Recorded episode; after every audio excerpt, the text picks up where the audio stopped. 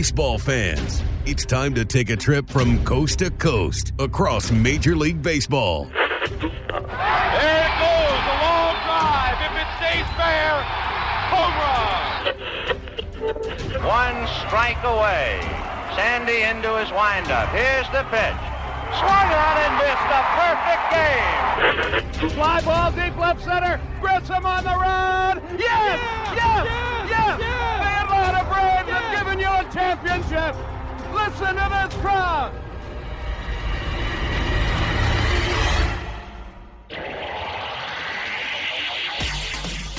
Braves and baseball talk straight from the diamond. Here's Grant McAuley. Hello again, and welcome to another episode of From the Diamond. As always, I'm Grant McAuley, and it's time for a chat about the Braves and Major League Baseball. And we've got a lot to get into on this episode of the show. Bill Rohland and I will go through the latest on where MLB stands as it negotiates what the 2020 season could look like. And also, my friend Carlos Collazo of Baseball America is going to join the show to talk about the changes to the 2020 draft. It's just five rounds, so what does that mean, both for the players in this draft, for the players that don't get drafted, and for the clubs? How exactly is their draft strategy going to change with a shorter draft? We'll ask Carlos about all of that and get his take on what the Braves could be looking to do in this year's draft as well. As always, want to let you know you can find From the Diamond on Apple Podcasts, Google Podcasts, Spotify, SoundCloud, and Stitcher. Leave those ratings and reviews, and if you like the podcast, be sure to share it with a friend. You can follow along on social media on Twitter at From the Diamond underscore. I am at Grant McAuley, G R A N T M C A U L E Y, and you can find Bill Rohland at Bill Rohland, B I L L R O H L A N D. On Instagram at From the Diamond, I am at Grant McAuley, and every episode of the show and so much more is available for you at FromTheDiamond.com. All right, we got a lot to get to on this show, so let's lead things off with a little bit of a draft discussion because there are some big changes coming down the pipe for what the 2020 June draft is going to look like. And to help me break it all down, I want to welcome Carlos Collazo into the show. Make sure you're following his work over at Baseball America. He's been doing great stuff over there, and they just wrapped up their draft preview. Carlos, appreciate you making the time. It's been a while since we've had a chance to talk about well, the Braves, the draft, or anything in between. I uh, hope you've been doing well, and thanks for making some time to chat with me today. Yeah, I appreciate it, Grant. Thanks for having me on. It's always fun to talk baseball, maybe even more so when it's not really going on. So. Absolutely. I know it certainly is. I know it's been a busy time over there at Baseball America where you guys have been cranking out a draft preview for the 2020 draft. And that's kind of been in the news quite a bit lately as we try to figure out what exactly the 2020 season is going to look like. The draft is also going to be feeling some of the effects of that. And this is going to be quite the departure from the norm. We're not getting the 40 rounds worth of draft, it's going to be five rounds. And we're going to dig into all this. But what was your immediate takeaway from this drastic change to the amateur draft? Yeah, it's going to be the shortest draft we've ever had. I mean, it's going to be a historic draft that people kind of look back on years and years and years and kind of talk about. It's going to have a lot of ramifications uh, at the amateur game and the pro game. Uh, so it's it's pretty monumental. I think my first reaction was um, I know there were some rumors that no draft was going to take place. So I guess having one in general uh, is good news, especially for me as someone who specifically covers the draft for Baseball America. Um, but yeah, five rounds is, is a tough pill to swallow. I know a lot of scouting directors, basically all the scouting directors, all the scouts in the industry, front offices, they were all pushing for 10 rounds. Uh, obviously, owners were pushing for five, and that's what we ended up with. Uh, so it's a little bit disappointing, particularly for this year's class. Uh, it's a very deep 2020 draft class when we're just talking about the talent involved. Um, and this is going to create a lot of challenges for, for those players who would have been fits in the six to 10 round range. A lot of players aren't going to get the money that they were kind of expecting or hoping for. Uh, and it's also going to create a crunch on the college game. There are going to be a lot of players who are returning who maybe had plans to start their pro careers. A lot of high school players are going to get squeezed out. Uh, people are going to be battling for at-bats and playing time and scholarship money when they maybe didn't think that was going to happen before then. Uh, maybe some some players will move to the JUCO route to kind of account for that. But there's a lot of moving parts, uh, and I think the the biggest picture is the amateur the amateur players are losing a lot here, and I think uh, hopefully it, it, won't have too many ramifications on, on the pro game long term. Hopefully, no players who are talented maybe have other avenues, whether that's other sports or a different job uh, prospects, don't get squeezed out in totality for the future. So hopefully they can kind of find a way to get back into the game. But yeah, it's a, it's a different draft year. Yeah, and everybody's been looking at this, trying to parse exactly what this means. And for the average sports fan that might look at, say, the NFL or the NBA and see, oh, well, their draft's only, what, mm-hmm. five, six, seven rounds. what's the big deal with baseball yeah. only doing a five or six or seven round draft? Well, the big deal mm-hmm. with that is, is I think it was Jayson Stark pointed out, a thousand guys are not going to be drafted this year. Doesn't mean they were all going to sign. Doesn't mean they were all reaching their final destinations or launching their pro career. But I feel like it took away mm-hmm. a lot of opportunity and some of the certainty that can come as much as you can with a draft. And in the spending realm, I've seen people look at it from the dollars and cents perspective from the owners of why wouldn't you want to be investing this money, which is really pennies on the mm-hmm. dollar when you think about you draft these guys. They're not free agents. You don't have to negotiate deals mm-hmm. with them in the literal sense. And clubs aren't really mm-hmm. saving mm-hmm. that much when it comes to uh, what they're going to be using the pool money for, from my understanding. So, financially speaking, yeah. Carlos, how did you read that and why make this change and why was this so important to the owners, do you think?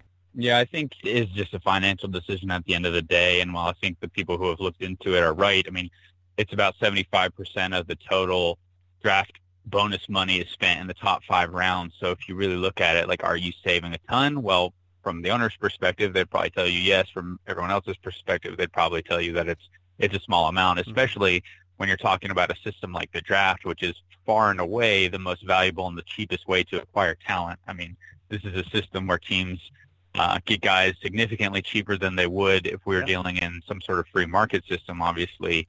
Uh, and that's the uh, that's the challenge that scouting directors and front offices are looking at as well. They're saying, hey, there are a lot of really talented guys that we want to get into the system.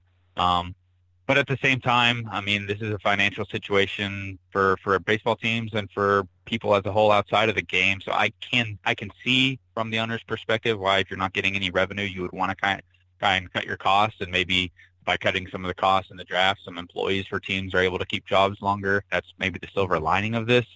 But but like you said, I mean, it's a it's a tough pill to swallow. It's it's not really fortunate for anyone, um, and it's just it just kind of sucks honestly if you're a player who's been kind of preparing for this for years and years, and you're a scout who's been kind of bearing down on all these guys for multiple years as well, and you're ready to take them. And like I said, this is a very strong draft year, so uh, it's disappointing, but at the end of the day, it's a financial decision that, that was made, and we're going to have to live with it. Yeah, absolutely. And the weird thing right now, I think for a lot of people, it might be uncomfortable. It might be something that's a little bit, I guess the word might be triggering to sit around talking about mm-hmm. financials mm-hmm. for pro athletes and that kind of thing while mm-hmm. there's a high unemployment rate and a number of other things going on in the country, not to get off into the weeds too much. But when I do look yeah. at this draft and I do think about where this money goes from the club perspective, I guess from the ownership perspective, and then there's that old adage, and I forget exactly what round it is, but it's basically your top picks don't necessarily give you a win in a particular draft class. It's about both the quality and the quantity of it, but it seems like that's kind of out the window in some ways this year, mm. just from my initial reading of it. Yeah, I've talked with some scouting directors who are just kind of wondering how are these draft classes going to be evaluated now. Some some people have said if you get five major leaguers in a draft at, at any capacity, that's a success. Well, if you're getting five major leaguers in a five-round draft, you basically win 100%, not counting the, the undrafted players uh, that signed with you after the fact. But yeah, it's going to be tough to kind of evaluate success and failures here. It'll be interesting to see what strategies teams implement. Do you take a, a much safer route and go with players who have a long track record uh, prior to the 2020 season? I could see a lot of teams pivoting to that kind of college demographic.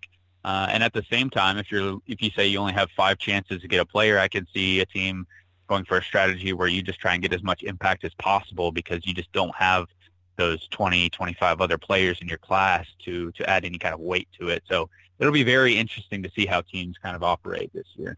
Yeah, this $20,000 bonus limit for undrafted players. So if you don't go in the first five rounds, for those of you listening that haven't dug into this a lot, there's a cap to how much you can spend on an undrafted player, which is definitely unprecedented among some of the other things in this particular draft. And I think that's going to sting for some of these young players. So, Carlos, what do you think it does? You touched on this a little bit earlier, but to these college and even high school players who would have been in line for a better payday and the opportunity to start their pro career, now that they're not in the top five rounds, that is no longer a clear road for them, so to speak. It seems like there's going to be some difficult decisions to be made by a lot of these kids, and uh, the trickle down effect could be for a lot of colleges and schools trying to figure out what exactly to do with all these players. Yeah. Yeah, definitely. I mean, a lot of these guys are just going to get squeezed out. That's kind of the bottom line here. I talked with a lot of college coaches before this decision was made, and, and like scouting directors and scouts in the industry, they were really hoping for a 10-round draft uh, at the minimum, just because that will help with a lot of that roster crunch you're going to see now.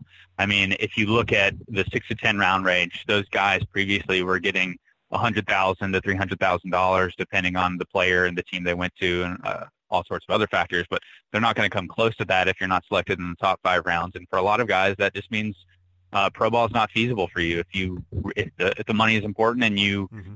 maybe need to get that money for your family, or maybe you just can't survive on twenty thousand dollars to play baseball with all the stuff you'd have to do in the off season. I mean, it, it makes a lot more sense to just go back to school and try and come out uh, in a year where things are a little more solid financially. I mean, we expect this to be the the heaviest college draft that we've ever had. Uh, teams have kind of been continually pushing more in that direction, but we see a lot of the high school players, maybe outside of the elite high school players who were able to be seen a lot last summer by uh, scouting directors and general managers, those guys might be okay, but that second and third tier of high school and, and college guys are, mm-hmm. are probably going to be squeezed out. They're going to have to figure out where they're going to go to school at. Uh, I think depending on the college situation, I mean, a lot of these college coaches have to routinely uh, over recruit because they don't know how many guys they're going to lose any given year. They're going to be guys in their high school class uh, that they're unsure of if they're going to sign or if they're going to get to campus. So there's just going to be a lot of roster crunch that college coaches are trying to figure out right now. I'm sure they're trying to figure out which one of their which players on their team now are going to be drafted, which players in their recruiting class are going to be drafted. So it's a headache for them for sure. Um, but yeah, we have 1,200 people around around that normally that get drafted. This year it's going to be 160. So you do the math there, and it's it's a lot of headache for college coaches and, and obviously the players themselves.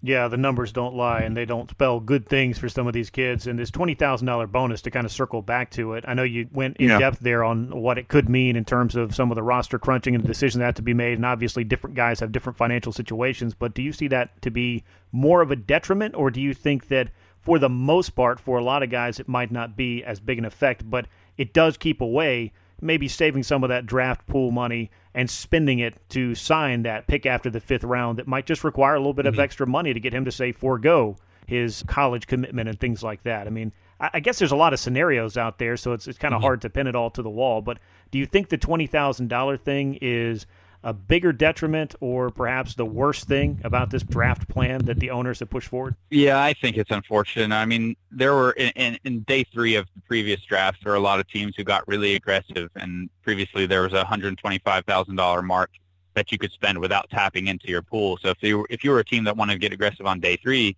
you could spend a lot of money without yeah. hitting your pool, and you could also go over it to about five percent, is what most teams do, without getting into various penalties. Mm-hmm. Um, so the teams who who are who have owners who are willing to spend and want to acquire talent and put more talent in their system, they're just not able to do that.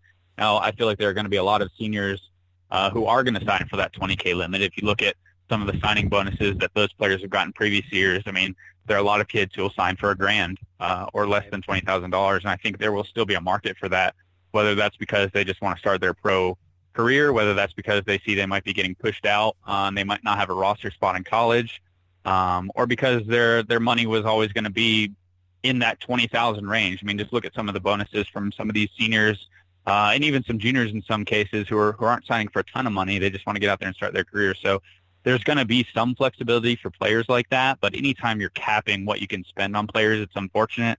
Uh, I know that's basically the entire system we, we work within in the draft, but it is disappointing because I know there are going to be some teams out there who, who want to get talent, and preventing that uh, is unfortunate. Yeah, and let me ask you this just because you work in such a very specific part of the industry and covering the draft and all the different aspects of it, minor league baseball is possibly changing. I think we know it's going to change mm-hmm. in some way. Are these teams going to be contracted? Is the whole system going to be completely realigned? Either way, are there going to be as many jobs in minor league baseball? If you're reading the tea leaves right now, it seems like there could be less jobs. That the minor league system could be due an overhaul, and that certainly has been in the backdrop of what's been going on with Major League Baseball and a number of different discussions that the, the league is trying to figure out, and of course MILB is trying to figure out as well. Do you mm-hmm. think that's going to have an effect, or that this could be a harbinger of things to come when it comes to just being less minor league jobs in general? So why not open the idea of changes to the draft in the future as well, or is that just really too hard to tell right now? I mean, I think that's spot on. I mean, right when it was announced that this draft was going to be as, as short as five rounds, and next year, uh, I think the minimum they can bring it to is 20 rounds, and most people expect it is going to be close to that 20 round number. Uh, I got a lot of feedback from people within the industry, scouts and agents who are like, okay, minor league contraction is happening because of this. I mean, if you look at everything that Major League Baseball has been trying to do before all this coronavirus stuff started, they wanted to contract the minor league system. They wanted to get rid of some some of those lower level teams um, and have uh, just a different system. And if you look at just line everything up together, I mean, it's more college heavy with with more college players going in. You need fewer of those lower level complex and rookie league teams uh, to kind of suit those development needs. And if you're drafting fewer players, uh, you're going to have a lot less. Uh, you're going to have a lot less players to fill out teams. So I think all of it aligns with what MLB has been trying to do. Um, most of the people that I talk to think that's what's going to happen in the future. And honestly, MLB was doing this before all this happened, and it just kind of lined up and gave them the opportunity to maybe expedite that process. Now we don't know for sure, so I'm kind of speaking um, just with an idea of what could happen in the future. Sure. But I mean, JJ Cooper who, at Baseball America has done a lot of reporting on this, and I would expect that sooner rather than later, we're going to see uh, some sort of contraction at the minor league level, um, and a lot of teams aren't going to be there where, where previously you had them for sure. And there's a lot of different levels. And when you look at what Major League Baseball does to ready its young talent before they reach the highest level of the sport, even with there being some leagues that the NBA or the NFL has where they can send players, it's not the same thing mm-hmm. as going and having a minor league career in order to reach your Major League Baseball goal and you know reach the major leagues and stay there. Obviously, so uh, clearly a lot mm-hmm. more players being drafted is a big difference in what's going on between the, the sports. But this is just a fascinating time for baseball right now, as I think it kind of wrestles with some of the ways it's always been and maybe some of the evolution of the game that's always going to be an ever present part of both life and the sport. So we'll see how this whole thing plays out, but it doesn't seem like those two things are not at least mildly related in terms of this five mm-hmm. round draft this year. And of course, as you mentioned, uh, 20 round draft next year. We'll see how that whole thing plays out. But um, let me ask you a little bit about this class. You said it's a deep class. As you went mm-hmm. through and had the process of you guys over at Baseball America putting together the great content that you do for this draft preview, was it a little bit more difficult this year to try to get that thing set up and uh, kind of project where guys can go and maybe what teams are trying to do this year. Yeah, definitely. There are a couple of challenges this year. It, it is a deep class, but throughout the spring, obviously, we do a Baseball America 500 every year where we publish the top 500 prospects in the class. We have that list up now. I will say that it is a lot more difficult to get thorough information on a lot of those guys in the 300 to 500 range just because scouts didn't get to work down their list and get to a lot of those players this right. year uh, just because there wasn't enough time for the evaluations to take place. So that's been one challenge. Uh, teams obviously aren't going to have that issue with just five rounds, uh, but we like to cover the draft in depthly, and the talent is there. Um, and then the second one is just with mock drafts and kind of trying to figure out what teams are going to be doing as we get closer to this June 10th date. Um, the big thing is there are no games to kind of scout the scouts. Uh, you can't see which evaluators and which general managers and which scouting directors are bearing down on which targets. So I think there's a lot of there's a lot more uncertainty within within scouting departments themselves and, and from from my perspective on kind of where teams are leaning. I think typically around this time of year is where we start to get some information on which teams and which players are lining up in the first round. It's a lot more murky this year than it typically is, so that'll be a challenge that hopefully uh, will become a little bit easier to figure out as we get closer. But definitely, as far as rumors uh, and, and gossip you hear uh, from the stands at games. We're getting a lot less of that with none of those taking place. So we'll see how we can do uh, as we get closer. I imagine that's been a lot more difficult, if you will, to try to get all of the information that you usually would have gotten because it's just not as available, as abundantly available as it has mm-hmm. been in some years past. Detroit Tigers have the number one pick in the draft. Orioles, Marlins, Royals, and Blue Jays to follow. That's the top five picks. Um, I know it's just kind of a general question, but just one I'd like to ask as you look at the top few picks in the draft, who's caught your eye and who do you think could go 1 1 to Detroit? Yeah, we think it's going to be very college heavy at the top. Our top five prospects are all college players. Um, right now, we actually just released a mock draft yesterday, uh, the fourth version of our mock draft for the 2020 class. We have Spencer Torkelson going uh, in the 1-1 spot to the Tigers. That's the Arizona State first baseman who has some of the better power production that scouts have seen in, in many years. I think you can make the argument that he's the best college power hitter, uh, going back to maybe Kris Bryant, just in terms of the production that wow. he's been able to get to that power in games. Uh, he's a very, very impressive hitter. Um, we have top of the scale power on him and plus hitting ability. Uh, he'll be the first, if he does go 1-1, he'll be the first ever college first baseman to go 1-1. Now, some scouts will look at Pat Burrell and say, okay, he was a third baseman, but we kind of expected him to move to first. But in terms of the actual position called when drafted, it would be kind of cool to see that position go first, just because we haven't seen it before. Um, but Austin Martin, the Vanderbilt outfielder, is maybe the best pure hitter in the class, and I think he's the other guy that you would point to uh, as a favorite at this point to be in that 1-1 consideration. Well, it should be pretty interesting to see where those two guys go. A little bit further down in that first round, you find the Atlanta Braves hanging around at 25. I know it's impossible to predict, and a lot of it it comes to you know what teams you know how they might fall in love with the players. They follow them for a number of years. And we've seen the brave strategy begin to shift from what it was under the john hart john coppolella strategy where high school arms seemed to be pretty valuable to them they went very college heavy last year. Uh, what realm do you think the braves are looking into the most this year? And are we expecting it perhaps another pitcher after a year in which they took a college catcher with their top pick last year yeah, our last mock we have Nick Loftin. He's a Baylor shortstop to the pick for the Braves, and it'll be interesting to see if they take two Baylor kids in the first round. They also took Braden Shewmake with their second first round pick last year, and I think um, Loftin is is more similar to Shewmake, kind of in that range. He's kind of that steady Eddie college player who has a long track record of performance. Um, not the toolsiest guy ever, but he's solid across the board, and he showed developing power this this year. So I think that's a bat that just generally in the back of the first round range has been talked about a lot. Mm-hmm. Um, I will I will be just quite honest with saying that I don't have a ton of hard information on who the Braves specifically are targeting. I think most teams in that range don't really know, and they're kind of right. just trying to make sure all their bases are covered in that range. I will say that we expect a lot of really impressive college arms to be available there. There's plenty of depth in that specific demographic. So if they're looking for another pitcher uh, who can kind of move and help this improving Major League Braves team quickly. I think there are a lot of guys who could be interesting in that range. Carmen Mlodzinski is a South Carolina pitcher who entered the year as a potential top 10 candidate. I think he might be available in that range. Uh, another guy who has a long track record in the SEC, Tanner Burns. The Auburn right-hander is another guy who I think is a, a high likelihood starter at the major league level in some capacity. Uh, those are just some names that I feel like in, in the Braves range would be interesting um, in addition to some of the uh, the other bats that might be available there. Well, it'll be interesting to see what the Braves decide to do with their not just their top pick, but the picks that they have available in the five round draft. And of course, I think we'll find exactly what kind of value is to be found with undrafted players this year. It's going to be unlike anything we've ever seen. And Carlos, certainly appreciate you giving us your knowledge on what it might look like and some of the things that went into this, and of course all the hard work you guys have been doing over at Baseball America. Let us know uh, a little bit about this draft preview, where we can find all the info, and uh, when to look forward to it hitting newsstands. Yeah, no doubt. We just sent the uh, the actual magazine, the draft preview issue, which is basically like 70 to 80 pages of just pure draft content. Nice. We have the top 200 reports in there. Uh, a lot of stories on just kind of how this year's draft is different than previous. So if you really want to get into the weeds and kind of what it's going to look like, what teams are doing, uh, a few features on some of the top prospects that I mentioned, uh, mock drafts in there. So you can pick that up. I think that's going to hit newsstands uh, within a week or two. Go to baseballamerica.com. Um, you can get all that content online as well. And you can follow me on Twitter at Carlos A. Collazo if you want to just keep following the draft at a, a day-to-day uh, level as we get closer.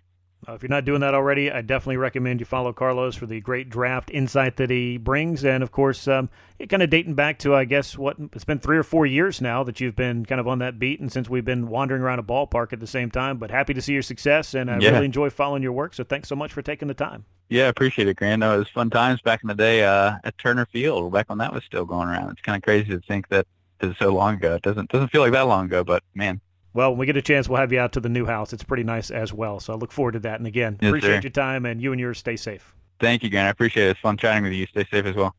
All right, well, let's discuss exactly what's going on with Major League Baseball as they work towards that agreement and trying to get a 2020 season started. There are a lot of different aspects of this and a lot of different things that have been tossed around in the last couple of weeks since we talked about it. I want to welcome Bill Rohland into the show. Bill, glad to have you again. Hope everything's been going well your way. And it seems like we've got a lot of different topics to discuss as Major League Baseball tries to get something agreed to between the ownership contingent and the player contingent. And we might have baseball back in our life sooner than later.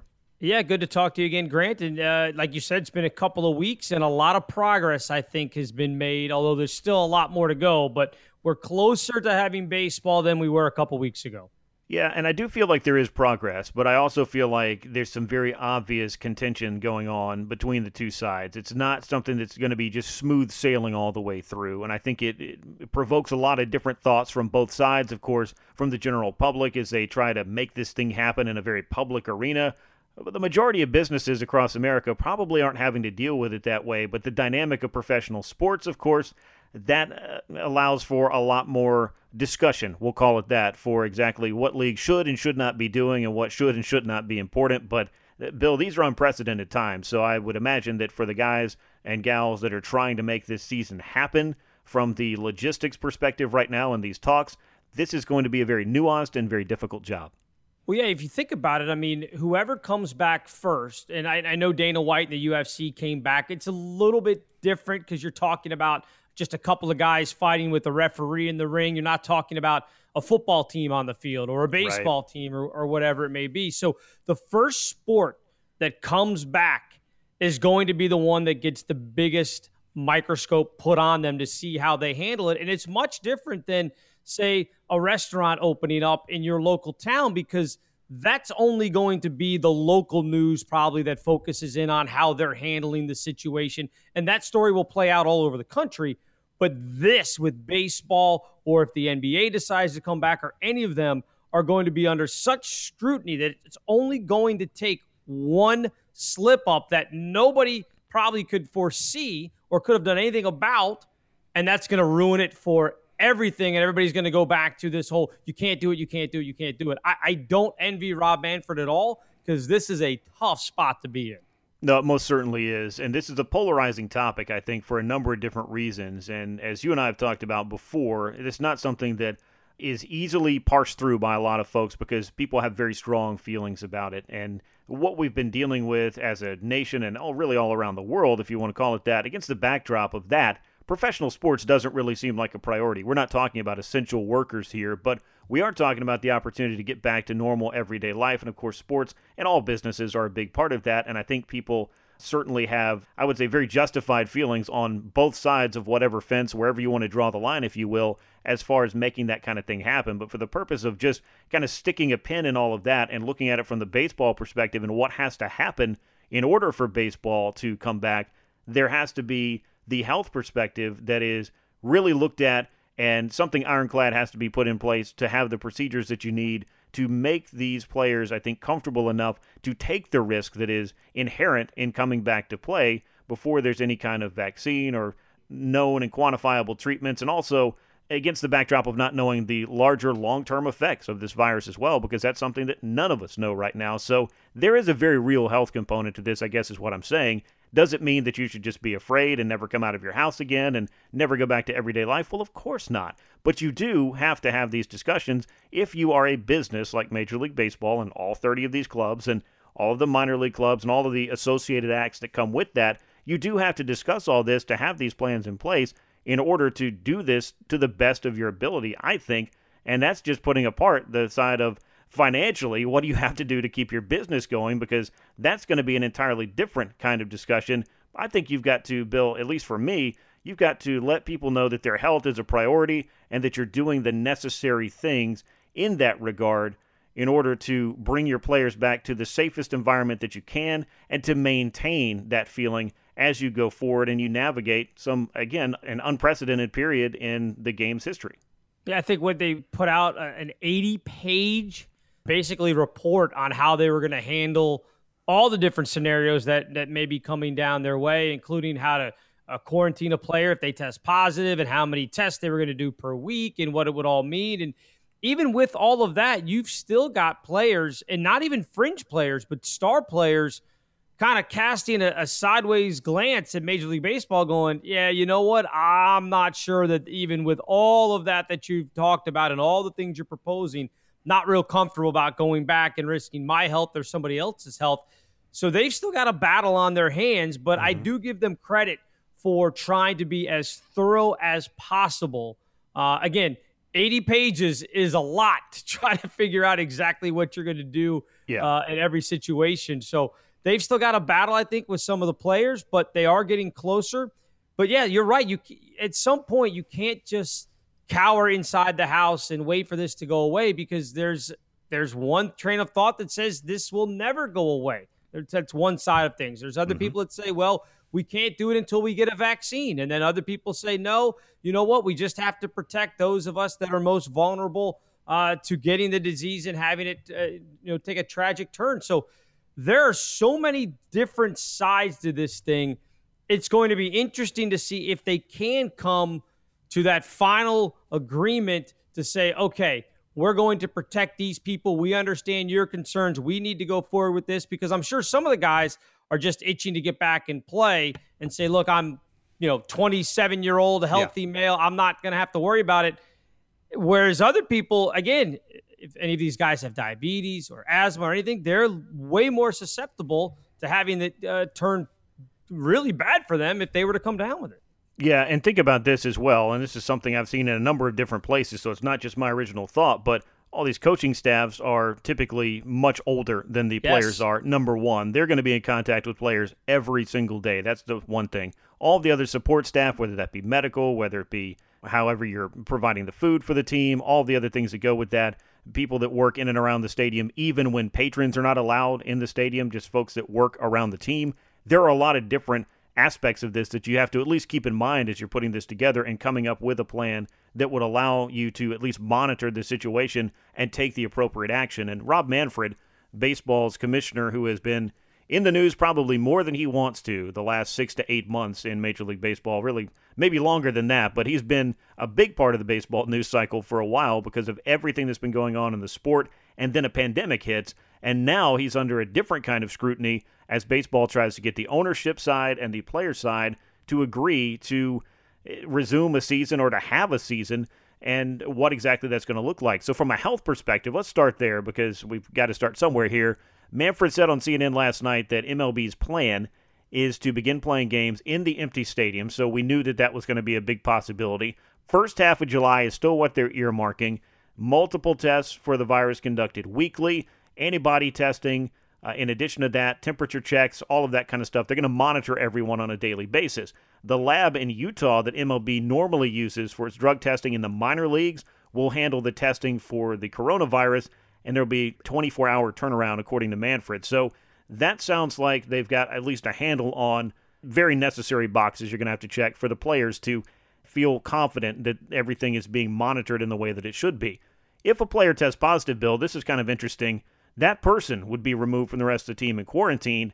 But the experts have advised MLB that that 14 day quarantine would not be necessary for the entire team, just for that player. So I thought that was kind of interesting because, as you and I talked about before we even came on here, depending on how you feel about this, you're probably able to get on the internet and find articles that will either make you more entrenched in that and will scare you even more than you maybe already are if you're on that extreme, or will embolden you even more if you're on the other side of this. So it's going to be really fascinating to see exactly what the reaction to this is when the players really have all of these details, as you were talking about, where we'll get into some of the player reaction that the social media world allows us to have immediately. But I thought for the first, I guess, uh, strike, if you want to call it that, for what they're looking to do to get this agreement going, they appear to have looked into the health ramifications of this quite a bit to put something in place that hopefully will build the groundwork and the foundation for the two sides to get together and for the players to feel comfortable from the health perspective. Well, I don't think from baseball's perspective, as far as just being able to play the games, they would have had to have uh, these experts tell yep. them that if somebody tests positive, that it's just the player that has to go, just the individual player that tested positive, and not the whole team. Because let, let's say you get 20 games into the season and all of a sudden somebody from, I don't know, pick a team, the White Sox, tests positive. You can't take the entire 25, 30 man roster, whatever mm-hmm. it is, and say, okay, well, you guys are down for two weeks. Your season's over at that point. So that's, to me, it's going to be interesting to see how much pushback they get um, if a player does test positive, um, and the rest of the team looks at it and says, okay, wait a minute, I've been exposed to this and uh, so have everybody else in this locker room, and you want us to continue to play. I don't know if they're going to get pushback from guys at that point or not, but that's the only way they could maintain any semblance of a season is if you say, okay, the person who tested positive goes on the disabled list or quarantine list or whatever they're going to call it. Um, but that person's down for 14 days. Everybody else, good luck. We'll keep monitoring you, but hopefully yeah. it, it doesn't come to it. But what happens if it if it runs rampant? And, and again, these guys are much, much healthier, obviously much younger, but we've already seen what happens in a closed quarter area um, like nursing homes and how mm-hmm. quickly it spreads. You know, it's not gonna. It's not that these guys are living together and everything else, but you're in that clubhouse for six, seven hours on the baseball field, everything else around each other, touching the same bats and all that kind of stuff. It could spread pretty quickly through a major league baseball team, and if one guy goes down with it, then all of a sudden, what if you get five, six, seven guys from the same team? That's going to be a nightmare. Yeah, and there's a lot of different aspects of this. And again, you can look at the mortality rate of this thing and do some very simple math and understand that this is not a disease that when you catch it, it's a guaranteed death to anybody that comes in contact with it. But that's not really the point. If you do have guys who get sick, because there are symptoms of this, and even if you don't end up in a worst case scenario where you're really having to fight through this and whatnot, the spread of it, all the other things that go with it, and obviously that guy being unavailable to you, they're going to have to manage rosters in a different kind of way. They're going to have to manage everything in a different kind of way. But for Manfred, and for, to more to the point of this, just not to get totally off track here, but for Manfred, I think it's more about mitigating the risk as best they right. can because this is not going to be risk free. There's just no two ways about that. And taking care of these guys when and if this kind of thing pops up, because I think it's more of a question of when than it will be if. But to circle back to something that you brought up, I mean, in the news, they've been reporting well, Major League Baseball needs to do something to curb all the spitting that goes on in the game and all the high fives and all the other contact that you have. Because keep in mind, you know, this is not you or I at 10 years old being dropped off at the Little League Park by our parents, already in full uniform with our bat bag over our shoulder, and we're going to go throw for 10 minutes and be warmed up and play a baseball game. This is not a rec league. I mean, this is something where, as you mentioned, guys come into the clubhouse and spend an inordinate amount of time there before and some more time after, and you do it every day for a long period of time. So you aren't going to be able to separate people off. You might be able to do some things to mitigate some of the contact that goes on, but baseball is in a really interesting place when it comes to that, as will any sport be.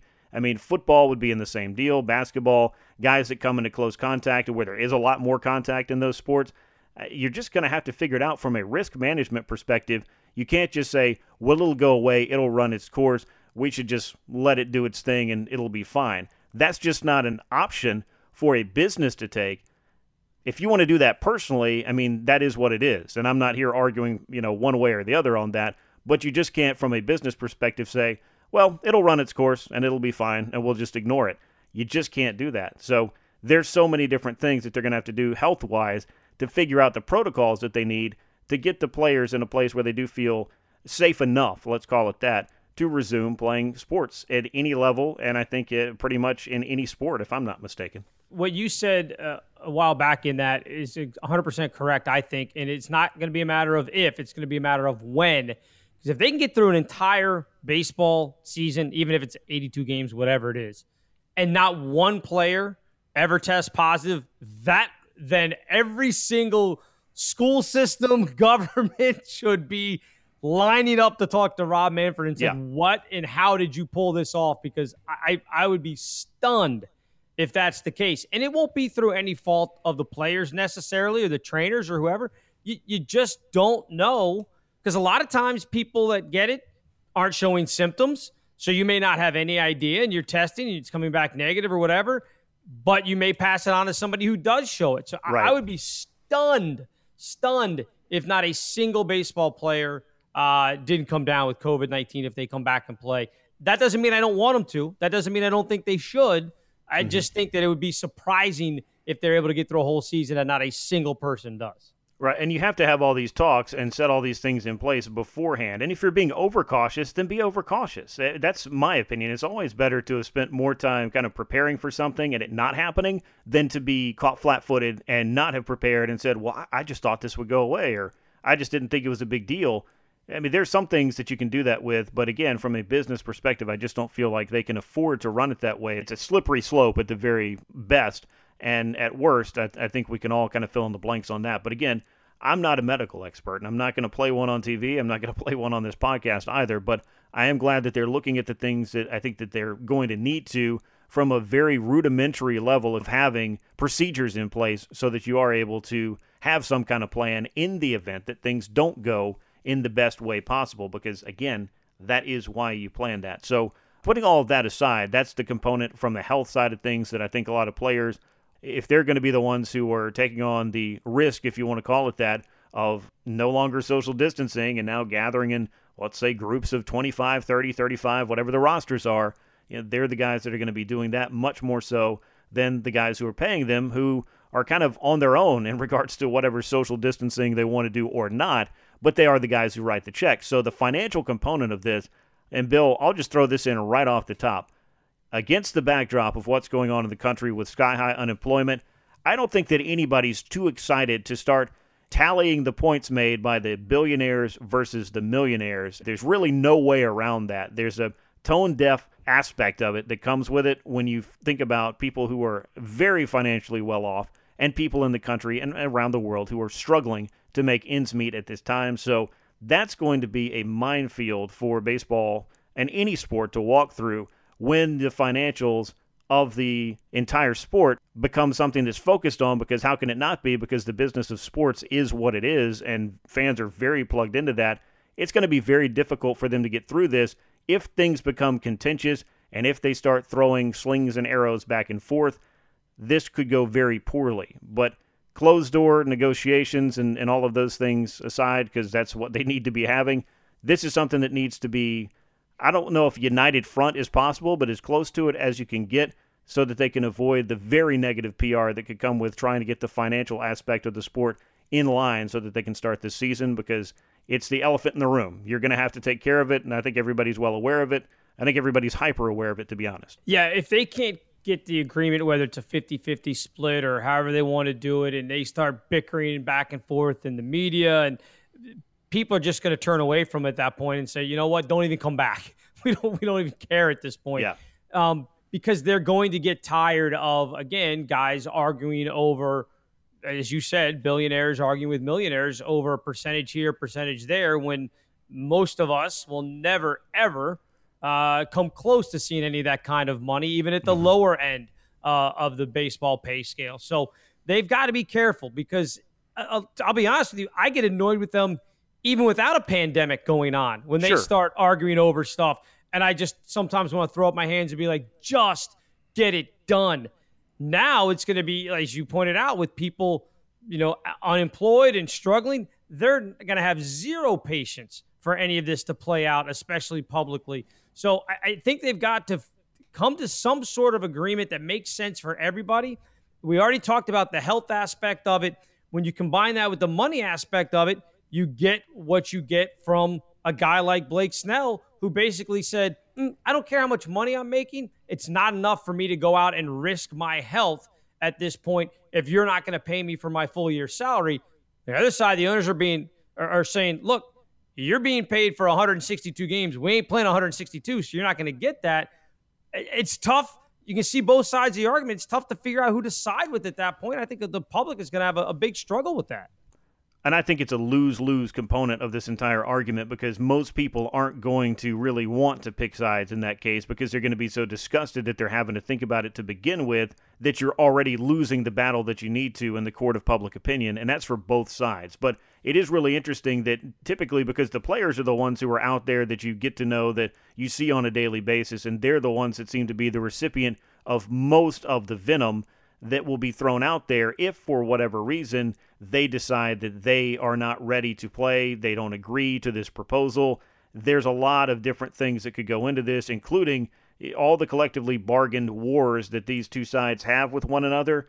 The pandemic being what it is, I don't think that ownership is going to have a problem making whatever point that it's trying to make against the players' union in this time. And if you do think that for whatever reason, everybody has put that aside and they're no longer thinking that way, the tribal way that they, they're going to think when it comes to owners and players, then you're just not paying attention because this thing has gone on for a while. It's going to continue to go on. It's been very contentious for a long period of time, and there are two very distinct sides here. So the players publicly have a lot to lose if they end up in a position where it looks like, well, we're just not getting enough money having already agreed back in March to take a 50% pay cut, according to reports and what I've read, and then ownership coming back and asking for another proposed round of pay cuts, and then bringing in I don't know if it's a Trojan horse or not, but when you bring in this whole revenue sharing idea, how do you even begin right. to ensure that the revenue reports are properly dispersed between the two sides how do you fact check all of that? I mean, this is a huge undertaking, and it's something that owners would never agree to under normal circumstances. So it almost looks like, ah, well, we'll split it with you. But they're not going to do that going forward. So it's just one of those things where I just, you don't know whether you can take it at face value. And I think that the answer is that you probably can't in a lot of ways because, again, there are so many different things in the financial wars between these two sides to establish the leverage that they need to in order to collectively bargain the agreements that they need to make the sport happen. That, again, to circle all the way back to the first thing we said, nobody wants to hear it right now because it's not the most important thing going on in life. It's not the most important thing going on in the country, in the world, whatever you want to call it. And that is where this becomes a complete lose lose for both sides and the entire sport if they're not able to come in and sit down and figure out a way to make this happen financially, putting aside the health component of this for a while. And I feel like I keep saying that phrase a lot because there are a lot of different blocks that they're going to have right. to figure out. But either way, like you're going to have to figure out both sides of this. But the money one is going to make people crazy and it's going to make people very unhappy if there's a prolonged series of talks and if this becomes the war in the press and all the other things that can come into it where again if folks it's not going to resonate it's just going to come across as completely tone deaf in my opinion well yeah especially if the players see this as an opportunity for the owners to kind of shove through a salary cap which i guess tying it to revenue is the way yeah. that they would be able to do it and the players don't want that i mean it's it's a little odd, eh, eh, you know, if you if you follow the NBA, and the NFL, and the NHL, they all have some sort of cap. Um, Major League Baseball doesn't, and, and they've resisted that for a long time. The owners would love to get that in because it would give them a a, uh, a nice, solid footing to know exactly how much money it's going to cost them to compete uh, in Major League Baseball. Right now, it's just you, you're going to spend whatever you are willing to spend um, and the players don't want that salary cap kind of backdoored, um, you know, for them, even with the pandemic going on. So I get their side of it as far as standing up for it. But I also kind of understand the owner's side of it too, where you look at it and say, hey, look, you know, there's not going to be fans. There's not going to be concessions. There's not going to be all this stuff. We're going to lose a ton of money. Uh, so let's all share in the misery together. I mean, I understand them trying to throw that at the players, I also get the players staying up for themselves and being like, yeah, no way, man. You signed me to this contract. This isn't about revenue sharing. Yeah, and having already agreed to prorated salaries for the season right. to come back. And I don't know what all this looks like because I'm not privy to all of that information. I only read what the rest of you guys read when it comes to what they're going to have to agree to and what kind of proposals are out there. This information is all coming in, but I don't think we're getting a complete picture of it.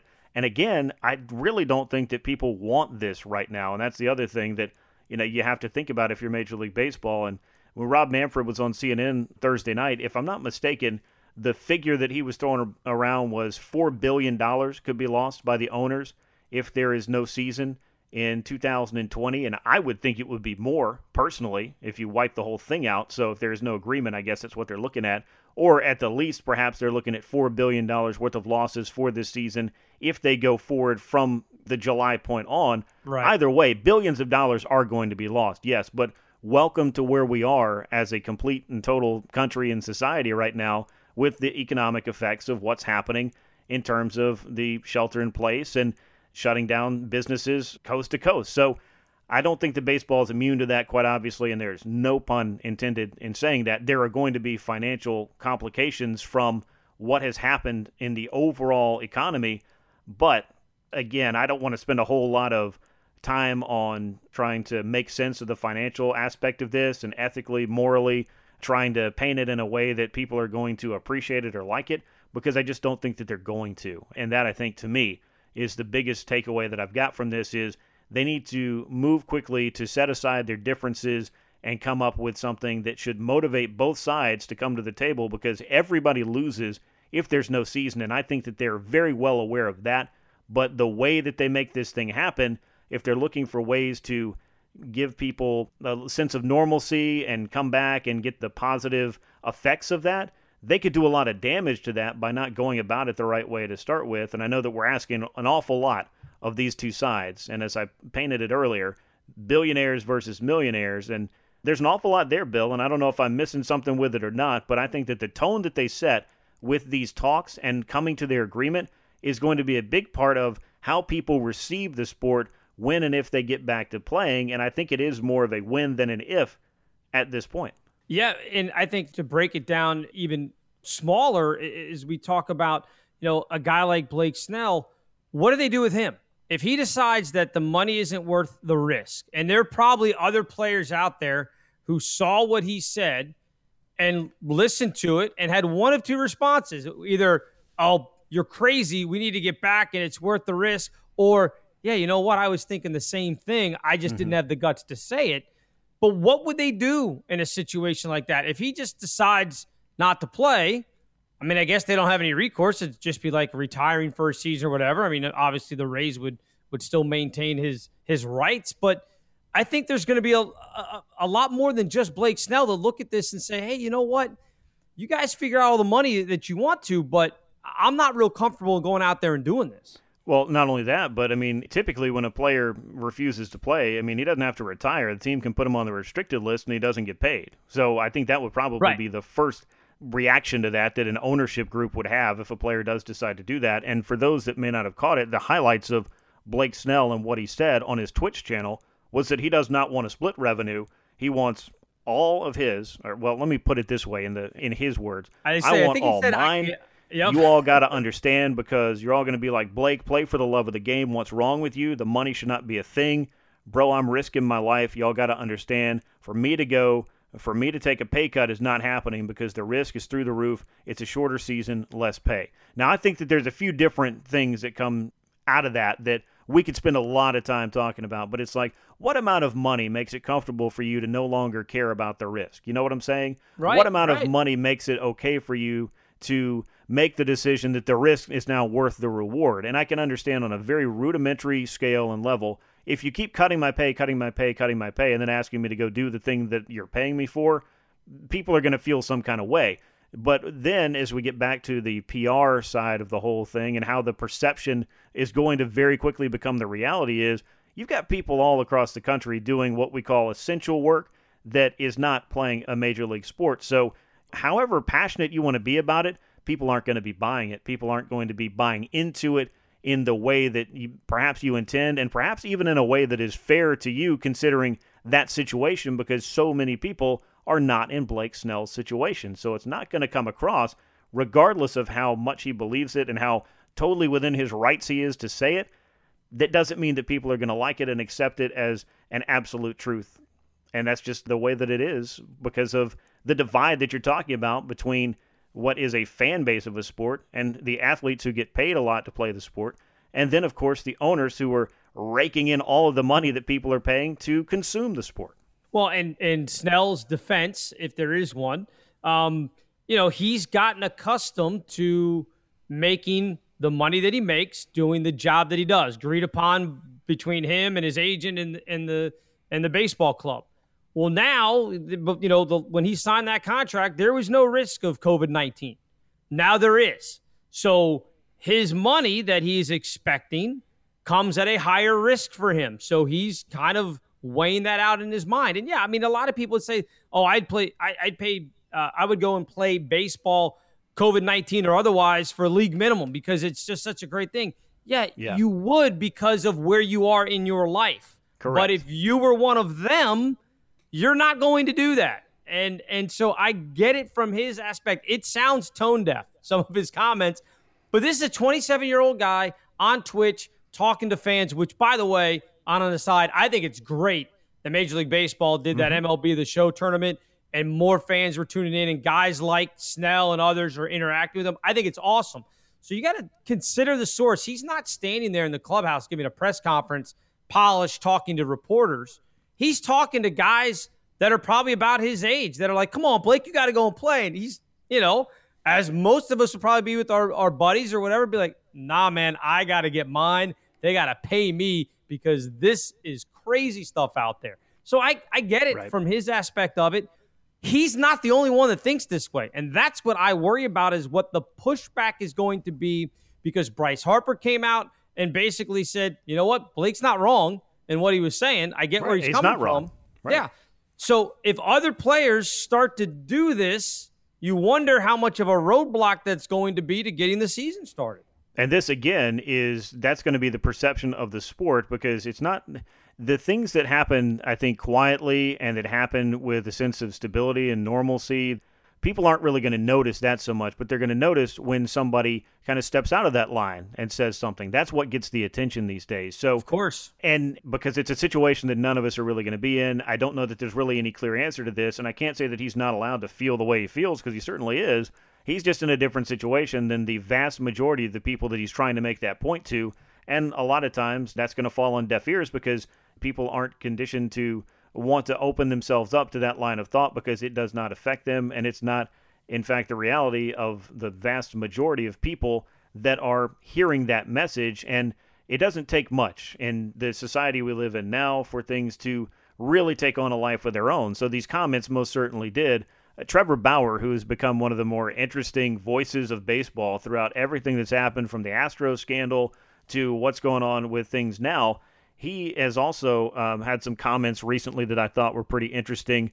Uh, in a YouTube video, uh, Trevor Bauer said that the plan that MLB has for this revenue sharing is laughable because they're asking people to take more risk by going back sooner and then take less pay than they already agreed to, which was back in March. Mm-hmm. And they've already agreed to take a 50% pay cut. And now they're asking them to take another pay cut and that the revenue split has never been done before in baseball, is not collectively bargained, would just be for this season, all of those things.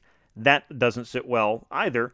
And if he's going to trust his salary to Rob Manfred marketing the game to make more money for the game, I'm out on that. Those are the words of Trevor Bauer. And I can't say I blame him because, look, I mean, none of that stuff has been handled particularly well from the Rob Manfred side of things when it comes to you know, his overall approval rating, if you want to call it that. So, he just doesn't have the leverage that he would have had normally if baseball wasn't coming out of a scandal that already made Rob Manfred look bad. So he does not have a lot of approval from people to begin with. And from the marketing standpoint, we've been arguing for a long time about was baseball doing it right? And people agree, well, probably not, but how do you fix it? What do you do? All of those kinds of things.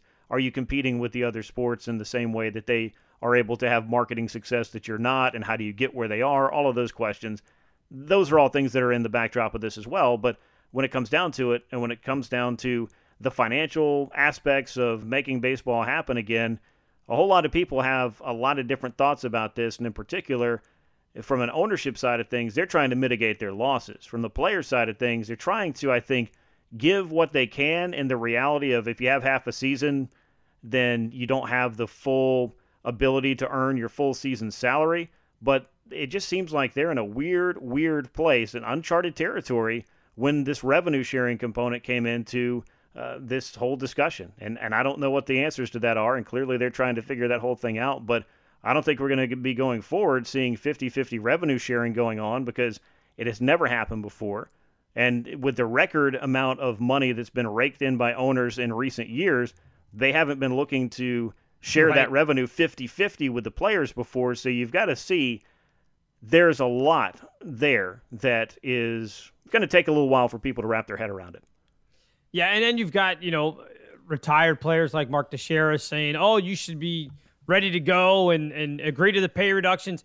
Pennies you know, on the dollar. Yeah, e- easy for him to say that he's not playing anymore. He made his millions of dollars. He's not yeah. taking any risk by it. So I mean, I, if I'm if I'm an active player and I see that, I'm like, come on, man, you got yours. You know, they're not coming after your money anymore. They're coming after ours. So uh, it, it's it they're in a tough spot because I think if if guys like Bauer and guys like uh, Snell and if Harper and other guys start stepping up and saying things, it it could be like I said before, it could be a roadblock to what they're trying to get done, and you just wonder if the owners would rather back off of this to get a season in Mm-hmm. because mm-hmm. as you mentioned, they're probably they probably lose more money by not having a season than they would if they played and just paid the salaries and didn't do the revenue sharing. I, I think, quite honestly, I think they're just trying to, as, as Jay Busbee of Yahoo Sports wrote on it earlier, I think they're just trying to backdoor the salary cap in, mm-hmm. at least for this year, and, and maybe try to keep it in going forward. Just like some of the other rules that I think they're going to come down the pike and they're going to say, oh, this is just for 2020 and then it won't ever go away. Yeah, there's a lot of different things that could happen, and we've already gone for quite a while on this, so I don't know how much more we want to delve into rules changes. But I know universal DH was one of the things that's in this agreement that a lot of people would welcome that with open arms. There's still some people that they don't want to see that because that's not traditional baseball. I think that clearly there's a case to be made for both sides, but at this point in the evolution of the game, I don't have a problem with a universal DH. And one of the big reasons why is pitchers don't spend the same amount of time polishing their offensive skills that they may have in a bygone era. They're certainly not doing that now. And I really don't think that those non competitive at bats add a flavor to the game that is particularly good. I don't know what your thoughts are on universal DH on a lighter note than all of the other things we've been talking about, but I don't really have a problem with it. Will it happen long term? I don't think the players have an overall problem with it, save a few good hitting pitchers that would like to continue to be allowed to do that. And maybe you still let those pitchers hit if you don't want to use the DH. I don't guess that you have to, do you? No, you can have your pitcher, and it happens on a rare occasion in the American League now at the DH where you pull the DH for whatever reason and the pitcher ends up having to fill that spot right. in the batting order. So I mean, it could happen.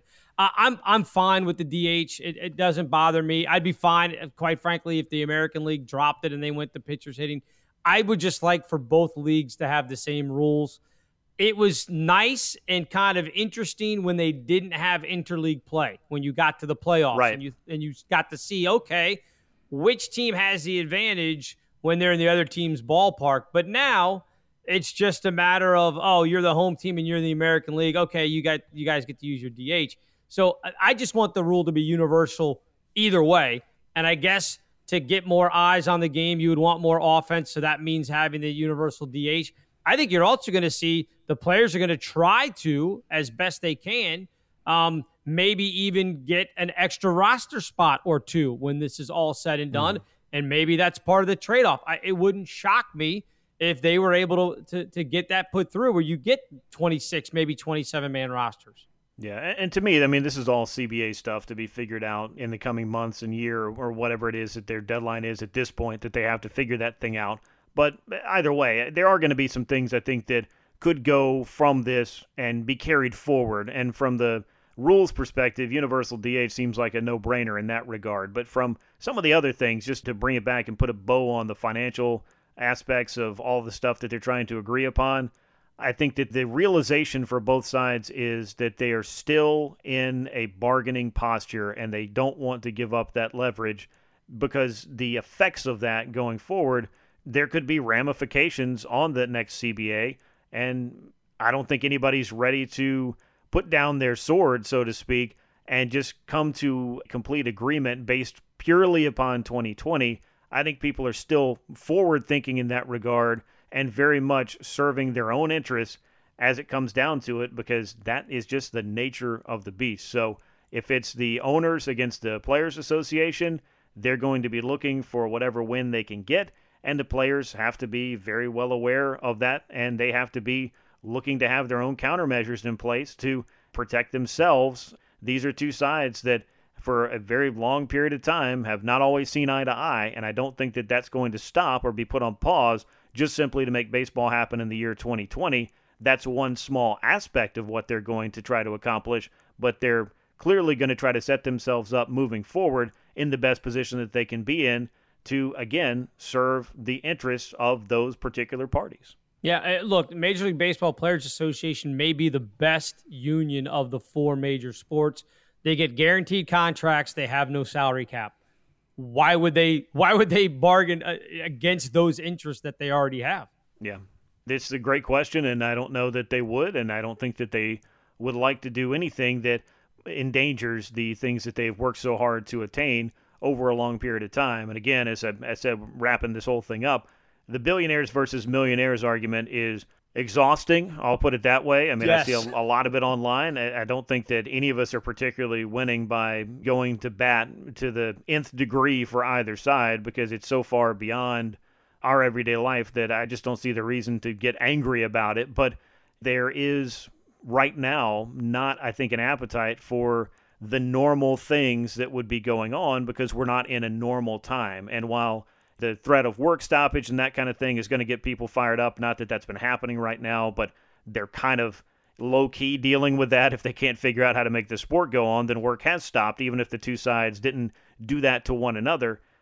They're still, their self interests are going to be a big part of how they come together. They're not going to just go away. It's not going to just all be tabled for the foreseeable future until they get back to a place where then they feel comfortable to resume normal talks. They're trying to figure out this whole thing out, and there's no great timing to this, and there's no great timing to it for all of us personally, and there's no great timing from the business aspects of what Major League Baseball finds itself in at this particular time. So they're going to have to figure that whole thing out. Hopefully, they come to something that uh, works out and gets baseball back, and we can start keeping our focus on the field and not have to worry about going back to business school to understand exactly what in the world's going on every time somebody has a discussion about Major League Baseball. Yeah, and and again, there are more important things that we're dealing with and all that, but it is definitely the the, the labor strife is is not an unknown quantity to Major League Baseball. I think they've probably had more of it than any of the other major sports. So hopefully, uh, cooler heads will prevail once we get through all of this other stuff, and they'll be able to work it out down the road. But for right now, they just got to figure out a way that they can get 30 teams back on the field playing as safe as possible and make it work for all parties involved. Well, we'll see exactly what that looks like in the coming days. I would imagine it can't be too much longer just based on the timeline they'd need to start a season in July. We should hear something sooner than later regarding what baseball comes to for an agreement to get the 2020 season underway.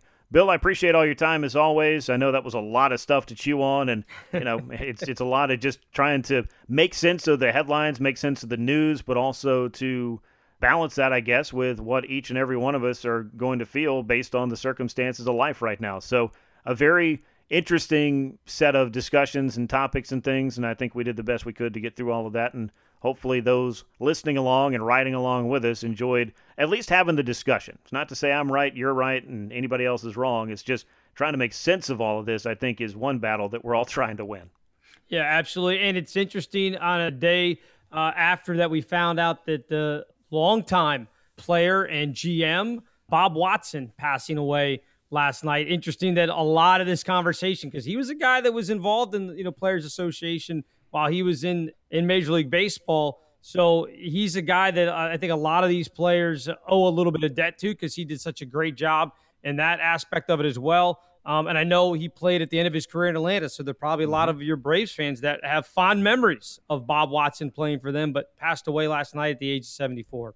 Yeah, I would imagine there are a lot of Braves fans that do remember Bob, and he was, I believe, a member of the 1982 Braves that won the National League West. And there weren't a whole lot of division winning teams going on for the Braves in their first 25 years in Atlanta. So that's certainly, I think, a, a fond memory that season. And the loss of Bob Watson and everything else that's going on and the different things you can take, I guess, from just about any situation right now and uh, pull from. There's a lot of uh, common threads and things that are running through all of it. So hopefully yeah. they'll figure out the things they need to figure out, and we'll be talking about baseball on the field, and uh, we'll be doing that right here on this podcast because I would very much like to talk about baseball games again because this stuff has been. I think very heavy for a long period of time, and the relief that comes with that sense of normalcy and getting back to it, I think everybody can agree that's something we all want. Absolutely. I want to start arguing about bullpen setups rather Absolutely. Than, than revenue sharing.